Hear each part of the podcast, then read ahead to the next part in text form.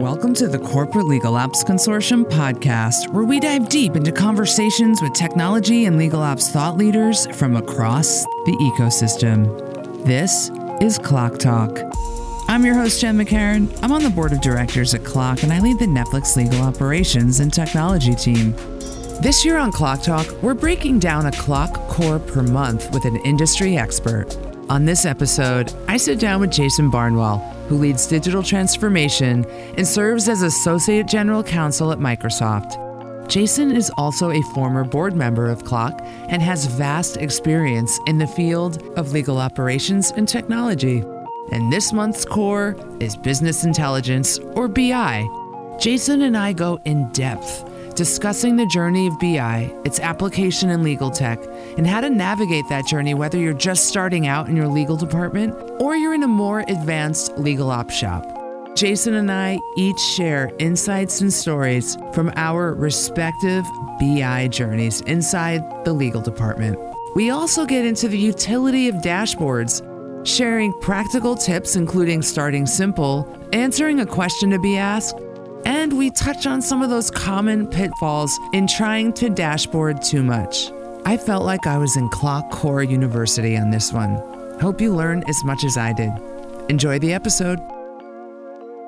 Jason Barnwell, you made it. Leaves the CLOC board once, and I get you back in 12 days to talk and hang out on CLOC. I'm always yours. I'm always here for you. Thank you so much. When you say that, you're such a speaker from the heart that I get chills when you say such nice things and profound things. So thank you for being that way. You're a breath of fresh air. If I didn't mean it, I wouldn't say it. You're WYSIWYG that way. I just called you the name of a very popular editor built in iframe to many text windows. What you see is what you get, WYSIWYG. Thanks. He's laughing. It's like a computer science joke. It's a good one too. I like it. Thank you. Thank you. Use it freely creativity. According to Rick Rubin's book, we're all coming from the same well. Have you read The Creative Act yet? I have not. I'll put it on my list. Yeah, I think you would dig it. And it reads like more of a spiritual reader than it does a narrative. I'm down for it.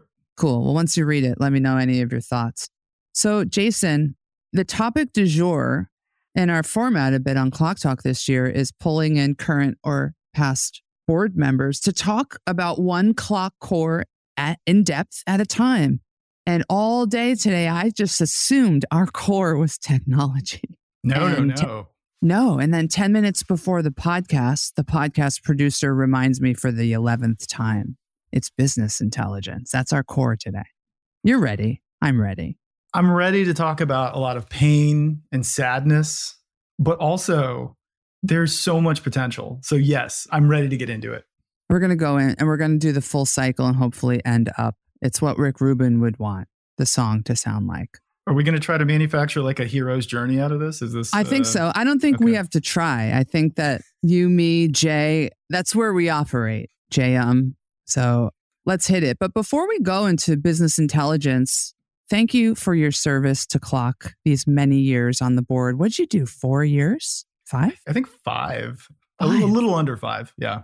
That's half a decade of your life. I know. It does not feel that long. And it is service that comes from love because when you go do things with the CLOC crew, you're mostly hanging out with friends. And the adventure, the journey, it really is a, an experience of I want to go after righteous problems with these people because they make the journey fun. I love that. I didn't have to ask you for a reflection. You just gave it. Five years. CLOC is really only 10 years old. It's only been an org formally for seven years. So you were board member most of the time. You know, the definition of innovation is you leave something better than you found it. Give me a sense of like when you walked in, something you observed, and then when you left, how it was different or better. It's so much change. And obviously, the size of the org, the global span, the number of members, like aside from just the sheer might of our growth, any observations? So, a few observations. It feels like, and this is going to be a lot of feels as much as thinks, but it feels like the scope and the scale of what people in our community are going after has gotten much bigger. So that is one thing that feels different. So when I arrived, it felt like in many instances, a lot of the conversations I was having were about point problems. There's a thing, like a system that needs to be brought online, or there's like a broken thing. And as I leave the board, it feels like the conversations are starting to migrate into there is a business challenge that needs to be addressed. And the people in our community are expected to assemble all of the pieces to go after that. And that feels like a different set of expectations for what an operations person is supposed to do. Because so many of us grew up focused on making a thing work. And then apparently we could fix problems, make things better. It increasingly, I feel like we're being put into situations where it's like there's a system that needs to be upgraded. And you need to figure out how to make all these pieces better in harmony and simultaneously. Yeah. And these systems, as you know very well, they don't live in a silo of just one front door, one back door, one loading dock. They have to come into an ecosystem of many disparate technologies and systems. And to get all of that to really work in concert, we're becoming orchestrators before maybe we were tacticians, is sort of what you were describing. Like, oh, clinically find the problem, solve it, whoosh, take a breath of fresh air. But now it's orchestration. I think that's a perfect analogy because it really does express what you have to do, which is you have to get a bunch of different pieces to play together in tempo, in harmony. You need one section to not be too loud and like try to overpower the other. And let's be honest, those brass folks, like they got ego. So how are you going to keep them feeling good about themselves without blowing out the woodwinds? And so I think you're offering a really elegant analogy for what it feels like the expectations and the roles are starting to look like in our space. Talking about business intelligence, let's get into it, Jason. Let's get into it. God, there's so much here. And this is one of these pillars or CLOC cores that I think we've slept on. Business intelligence is the core or the practice of measuring things, creating data turning data into something some kind of meaningful measurement for people to make decisions from. And maybe the biz intelligence part is the visualization of or the building creation of the dashboards, the graphs, the charts, the numbers and the metrics for said people to make decisions. What do you think? Is that a good on the fly definition or anything to add to that? I like it. And if anybody stops listening Jenn just said the most important thing that you should take away from what BI is all about, which is how are you helping people make better decisions? All the work ultimately flows into how are you going to orient yourself? How are you going to interpret what is happening?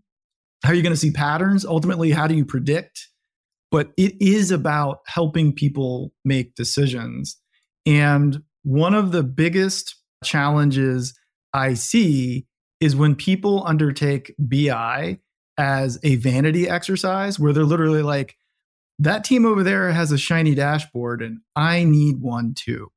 And when people can't articulate what the problems are that they think they're going to solve with BI investments, you should be very skeptical and concerned because there's a very good chance that what you're doing is you're walking down a path where somebody saw, well, the Johnsons over there have a dashboard. And so for me to feel like I'm a primary participant in this here system, I need a dashboard too. I can't actually tell you what problems I'm going to solve. I can't really tell you what I'm going to do with this, but I need one of those. And so that would be, I'd say, a pretty big red flag in your BI journey when you get that kind of signal.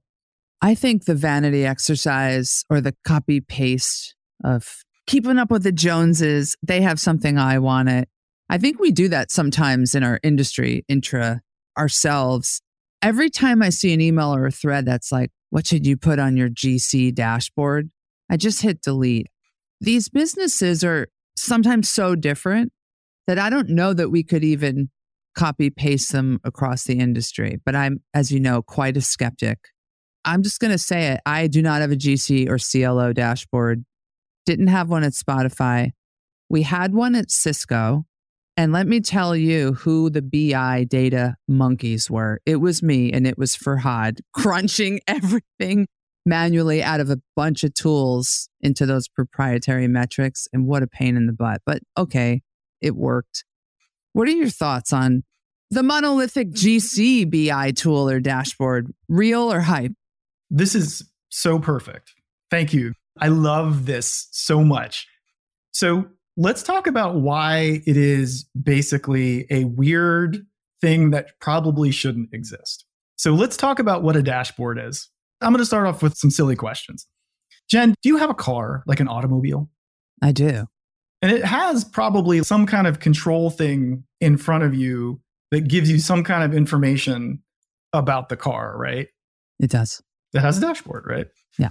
And roughly, what are the number of things on that control thing that you actually look at to drive the car? First of all, I never look at the dashboard because I'm busy focused on the road ahead. Right. And so I only look when there's a hazard or an alarm, basically. And it's Yes. when your gas tank is low. So it prompts the action. And just this week, I got a red one that said battery low. I'm like, what? I just put a battery in this ridiculous car. But the car likes to act up when I leave Los Angeles for a month. It gets a mood. I've learned all of our appliances have moods. And when I come back from the other coast, they throw a tantrum at me and they flicker all the red lights on. So battery low. And I'll look at the speed if I am on a freeway in California, because man, I had to go to a California court in Oxnard once because I was speeding because I wasn't paying attention. So, does your car have a navigation system? It does. Do you use it? I do because I'm living in a city I still don't know my way around. Yeah.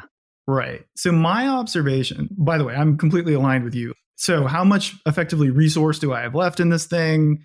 Roughly, how fast am I going so I don't get myself in trouble with the constable?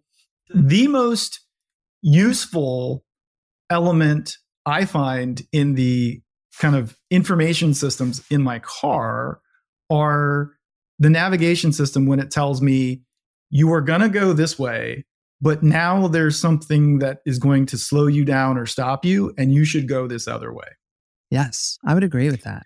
so my point on this is many dashboards are distracting they have too much information and what they end up being is the cognitive overload so for you to go to a dashboard and try to contextualize what this is telling you and turn that into an actionable insight is often so expensive that people won't. So, one of the things that is interesting about dashboards is people don't embrace that. And by and large, a dashboard is appropriate as a repeat player experts tool. So, if you are somebody who has a process that you are overseeing or something like that, a dashboard that you have repeat play and you have full contextual understanding of what it's telling you, what it means, that's very useful. But for most operators who are in an itinerant situation, a dashboard is too cognitively overwhelming to be truly useful. So, to your point of the GC dashboard, I think the temptation that people have, because you can put everything on the dashboard, is to load up these things, load them up with all kinds of features and information. And then what you do is you end up having to go explain what everything means to that person. And at that point, why did we have the dashboard when you're just going to actually contextualize and explain, like, here's what's actually going on? Yes. Or in the case of part of my career at Cisco, the amount of time cycles spent producing the data and finessing it to feed it up into the dashboard was maybe outsized and compared to the value the GC was getting. He only really wanted two or three numbers around deal cycle times and using that divisional math against revenue to say to the COO, hey, we just shaved three weeks off the sales cycle. Go have your sales teams go sell that much more or whatever. And they loved it. That was it. you just nailed it again. But you nailed it. I think this is what operations people sometimes lose sight of. And I know I have. So I'm a total nerd. I love getting into the details of things and I can't help myself. But when you look at the job to be done of a general counsel, what are they really doing? What they're doing is they're setting, there's horizon scanning, they're setting strategy, they're creating incentives for people to drive certain outcomes, and they're allocating resources.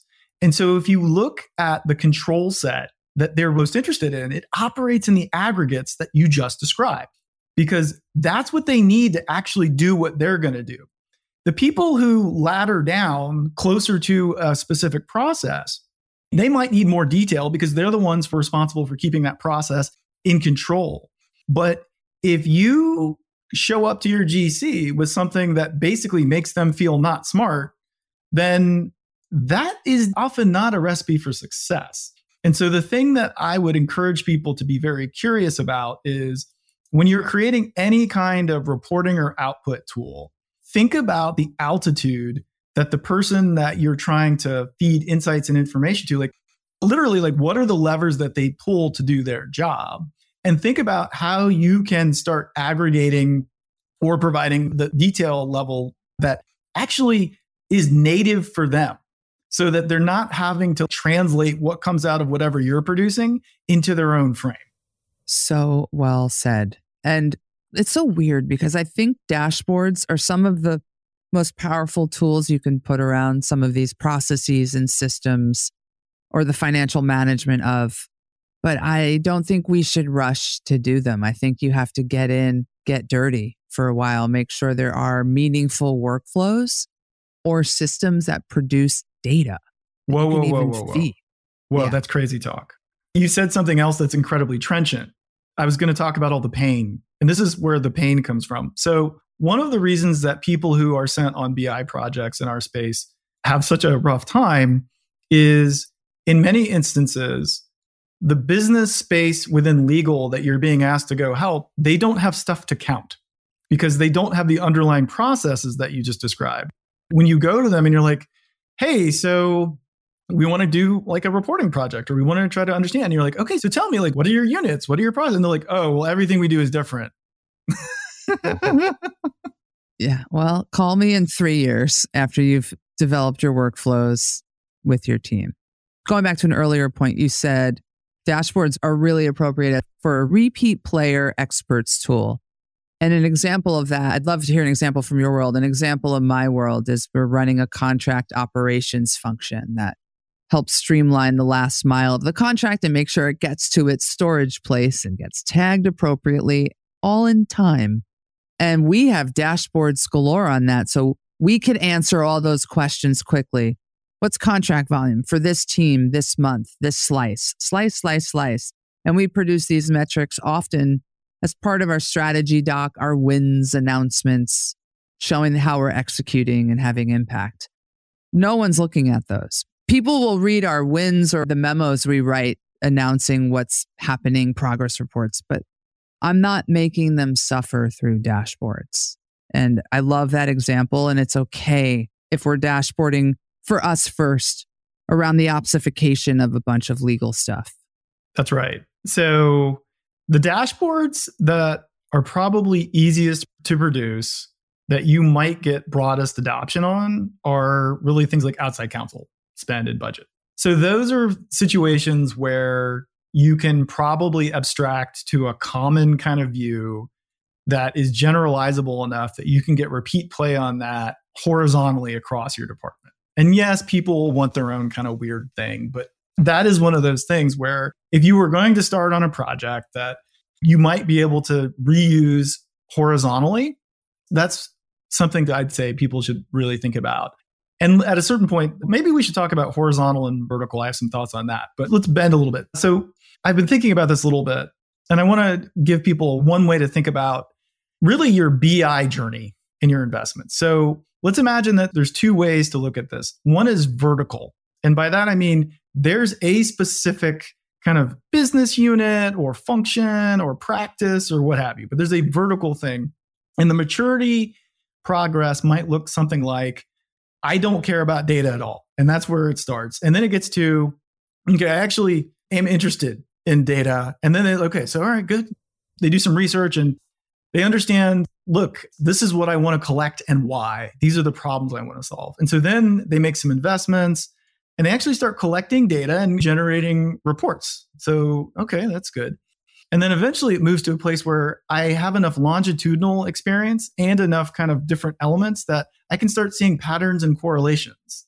I'm like, oh, I can start kind of moving to the place where I get to predictions. So that is like a vertical kind of maturation process that you may see again and again. And the thing that goes back to the systems accountabilities that you and I were talking about is operations folks should increasingly expect that they're also going to have a horizontal accountability. And that might look something like this I do not care who in this place is collecting what. So that would be like the zero uh, version. So eventually somebody's like, huh, I don't know who's collecting what data and doing what with it. So yeah, I'm curious about that. Okay. And then you get sent on a project where you literally start cataloging and inventorying the verticals and figuring out like, okay, so who is doing what? And then you might start trying to get to the place where you want to start correlating across those verticals. And then you realize, of course, this is very expensive because I have all these parallel silos.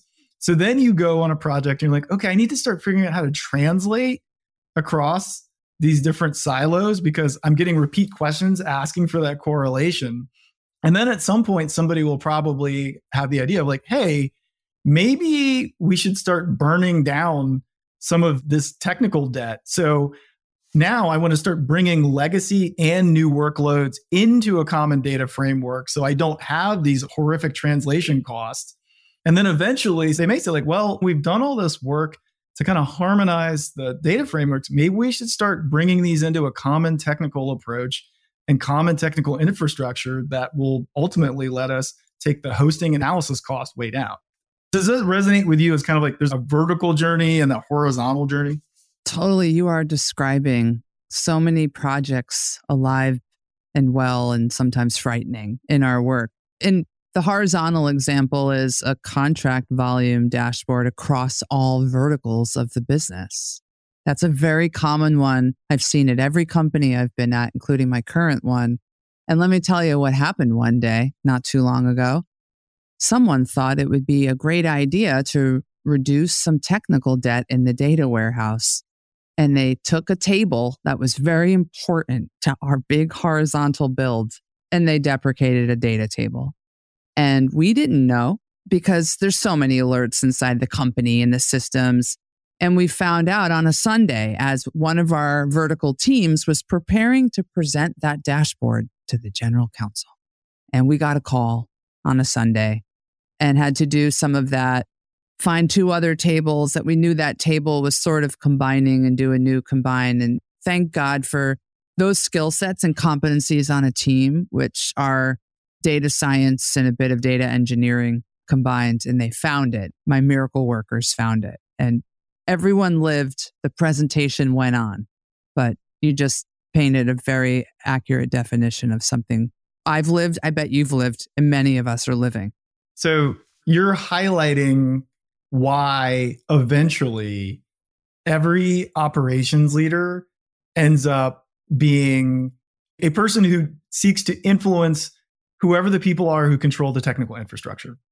Because you end up being downstream and taking these hard dependencies on all these things. And as you start creating systems that have dependencies that get more interwoven and complex, you literally have to start solving for both.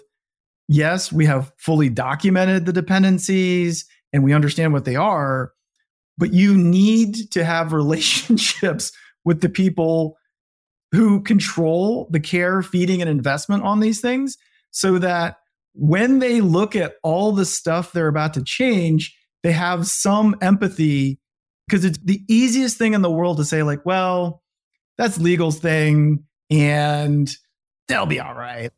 And as weird as it sounds, a lot of the artistry that comes in ultimately the bigger jobs that we take on in our space is figuring out who are the people in the org who run some kind of function or infrastructure where if they don't care about you and they don't love you, your life is just going to be constantly putting out fires and incredibly hard. So true. You have to have those relationships. And luckily, in the setup I'm in now, I am very close with the cross functional partner who owns the data warehouse. And then I'm close with the engineering manager who is in the mix on all of this over the products that feed those tables. And so we were able as three groups to come together and go, how can we prevent this from happening again next time? And it was all process prevention. It was how do we be better people over our products and data and let people know things more in a more quick or apparent way. They did let us know, but it kind of flew under the radar. 100%. But let's get weird. So, the thing that we can do as leaders who have to drive these outcomes, and this is the easiest thing in the world, but we often don't prioritize it, is the people who do a lot of that infrastructure work don't get as much love as they should. They are doing hard, serious work. And it is the easiest thing in the world to shine a light on your partners who are doing this hard work that really matters and tell a story that is very real to the people who control their incentives and their resources about why what they're doing matters so much. And it's very tempting to put that as the last thing on the list.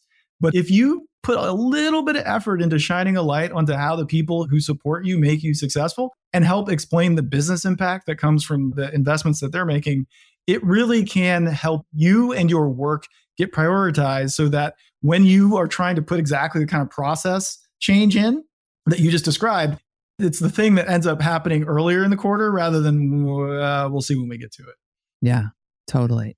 Tell us about your dashboard journey at Microsoft. First of all, something you just said made me think it's very hard for me, Jenn, to be that exec who is out in front, acknowledging all of those cross functional partners, those infra people, nurturing those relationships over on the tech side, and then just swing over here and do it on the finance side. And thank God I have a finance outside counsel management team that I have staffed. Uh, John Elliott, Amanda Ortiz Fraga, Joe O'Donnell, they're doing that. And the finance side is like their thing because I don't have the time. How do people in our roles have the time and bandwidth to do that level of breadth? That is two different sides of the company and systems, disparate systems. How do you tackle that, or how has that been tackled in your purview at Microsoft? You're 100% right you only have so many hours in the day and really so many thinking cycles. And so ultimately, what I do is I give people a lot of accountability and ownership over things. And what I do is I model the things I'm talking about, which is look, we take care of our partners. And one of the ways we do that is we proactively recognize them. So whenever I give somebody accountability and ownership of something, I make it clear like, you have seen me do this you must now do this too. And what people learn very quickly is when you're offering thank you, people don't care about the elevation of your title so much. They'll just be like, oh, well, that's wonderful. And that's how it should be. And the thing that is really interesting is people then very quickly realize is that the person who takes the time to recognize the partners who make them successful, they generate more power they get more influence. So it ends up being a virtuous cycle that is an intrinsic part of when I ask people to take ownership of something, I really want them to own it. And I try to coach them into a space where you will need less of me to drive the outcomes because you're going to generate your own power. So that's how I think about it. I love that. I love that. Empower the people be really giving with the thank yous and the acknowledgments because it goes a long way. It's so true. When I'm working for CLOC, I am a thank you machine, Jason. I go to our conferences and events. I work that vendor floor and I walk around and I say a heartfelt thank you for putting your skin in the game, money in the event. You are creating this event with us.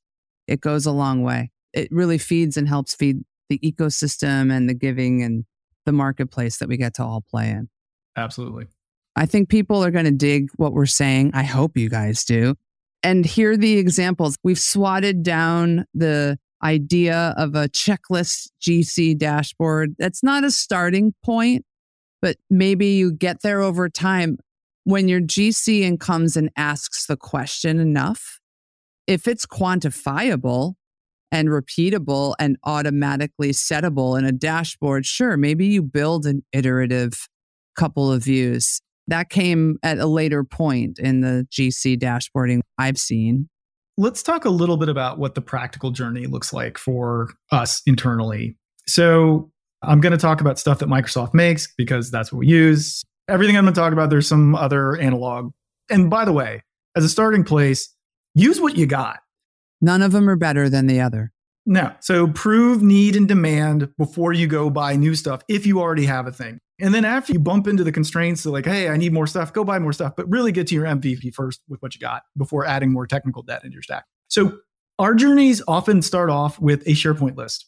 So for people who have not played around with SharePoint, it is a Swiss Army knife of all kinds of things. It can do file storage, it can do workflows, and it has this very flexible data structure type called a list, which is mutable and you can do all kinds of crazy things with it. And what we end up doing is building small workflows using a combination typically of a SharePoint list and Power Automate. And that is a common starting place for us of taking some kind of small workflow and we prototype it with Power Automate. And then we start having some form of structured data in a SharePoint list. And you can plug a SharePoint list as a data source directly into Power BI, or you can use Excel or whatever you want. But Power BI lets our people very quickly spin up visualizations. It keeps getting so smart. They're pumping all kinds of AI stuff into it to make it easier. But typically, the evolution looks like start off with something like that and then start running into the limitations because I either have so much data, like so much tabular data, or I need internal structures which are not supported by the list structure, or I need to start correlating this thing with something over there. And then what happens is we will typically move into a more advanced posture where we're using something like SQL Azure or Synapse or whatever. Like we've got all these kinds of things. But basically, you then upgrade into something that gets a little bit more capable. And then when people start saying, like, well, I want to start running like serious analysis workloads, or I want to start running data science. I want to start doing like serious regressions and I want to build models. That's when we move into a data lake posture. And that supports typically a whole bunch of flexible data types. So you can go structured, tabular, with relational elements, you can go document DB, all the things and it lets you go crazy. But we typically do have that pattern of kind of maturing through those rungs. It is honestly like people love to run to the end. And if you have a very clear vision of what you need and why it needs all those capabilities and powers, then it can make sense to do that. But the thing that I have observed is you are typically better off starting people off with the simplest thing necessary to get the job done and basically have people's demands drive you into the more expensive technical postures rather than running to the most complicated thing because again like one of the things that has happened many times for us is we've made an expensive investment in a dashboard or a workflow or any of these kind of pieces of technical infrastructure and then there wasn't usage there was not actual demand and so then we have this expensive thing that sits on the shelf and we're very sad now we reuse things and we learn from them, but we would be less sad. We're always less sad when people actually use this stuff. You were asking, like, really, like, where is the journey for Microsoft? So that was the classic pattern that we see. And I will note that one of my colleagues, Chris Nelson, he has a team that has built some really amazing stuff where now what they have is really robust data infrastructure. They've got data scientists doing really cool stuff on top of it. And they're at the place where they can start doing cutting edge, state of the art stuff. But it took them years of really pulling themselves through that maturation process. And those were hard yards. Like it was not easy. And Chris is one of those leaders who had the fortitude to really see it through. The other person I'll mention who has done just epic, epic work on this is Tom Orison. He is such an incredible data nerd. And if I was looking for somebody to really help me really learn the journey, compared to Tom, I'm a dilettante. he's one of those people who is just an epic level architect for making those kinds of journeys at massive scale. But he would tell you, like, you have to work your way up that maturity curve. And if you try to move faster than demand and real need exists, it gets unstable real fast and sadness and resource gets wasted. What would you peg as the time frames around some of those? I know when I started at Netflix and started my cross functionals with data science, we very quickly realized we're very early on this maturity journey. And I said, BRB, in three years, I'm going to be back and I'm going to need your data science brain resources and more context from what you guys know under the hood. But we're just getting started here and had to start kind of one crude little dashboard at a time. And it went so far with us that we went and got a different BI tool because the instance of the BI tool that was at the company at the time, I couldn't put that in front of lawyers. It was too technical because data science is cooking with that one. And they have a front end engineer and a back end, and they're building a UI over the top. But we don't have that full stack of data science and people in my team. So I was like, I need a clean window that a lawyer can log into simply and like touch on their graphs and on their dashboards. So we went with something else, but one day when it matures more, I'm pretty sure it's all going to converge back together. Yeah. Here's my loose prediction on this, and predictions are always wrong, but maybe they give you some interesting direction. Again, you nailed it, which is your end users do not want a crazy dashboard experience what they want is an answer to their question. And increasingly, what is what you're going to get are technologies that if you have done a good job of curating your data and bringing it into a common frame, people will increasingly be able to ask questions and get those answered directly out of the data in really either close to or native in the tools they're already working in. I have seen these things in existence. They are in some instances they're already here. And so i'm not going to say where to go get them and i think that's probably a more humane way of asking people to consume data which is you're already in whatever your construction tool is. You're already in the place we already work. Let's get your questions answered there. But here's the dirty part of this that nobody wants to talk about. Somebody still has to curate the data and collect it and bring it into a place and clean it up. So we want to think that like these magic robots are coming that are going to take our messy lack of process and turn that into some kind of cognizable thing. Nope. Operations experts are going to need to decompose the things we do, turn those into the useful elements, collect them somewhere so that you can aggregate them and read over them. But that work is going to continue for a while. But that path that you just talked about of going from I have some data to I can do really cool stuff with it, that journey is going to get converged because the AI experiences that are waking up are going to radically accelerate that process. They will radically accelerate us skipping through and cleaning and calling data. However, the amount of data is radically multiplying every day, every month, every year. There's so much data that, trust me, everyone, there's going to be so much messy data that keeps us all gainfully employed for the next 10 years as we figure out all the AI shortcuts to get there. Jason, I'm having so much fun with you journeying across the galaxy. We're probably way over time, and our producer's like, look, you guys, it's Friday. Stop galaxy gliding. But I think you nailed so many great practical tips here, which is do not copy paste, do not do vanity BIing, business intelligence dashboards. This is my favorite point today. Start simple and have your dashboard answer a question that's being asked.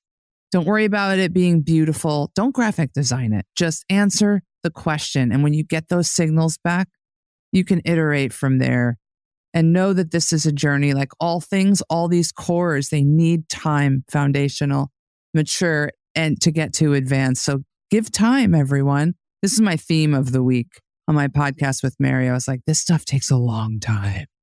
Be patient. Amen. Amen. Godspeed. Jason, great to see you. We miss you a CLOC. Thanks for coming back and talking on CLOC Talk today.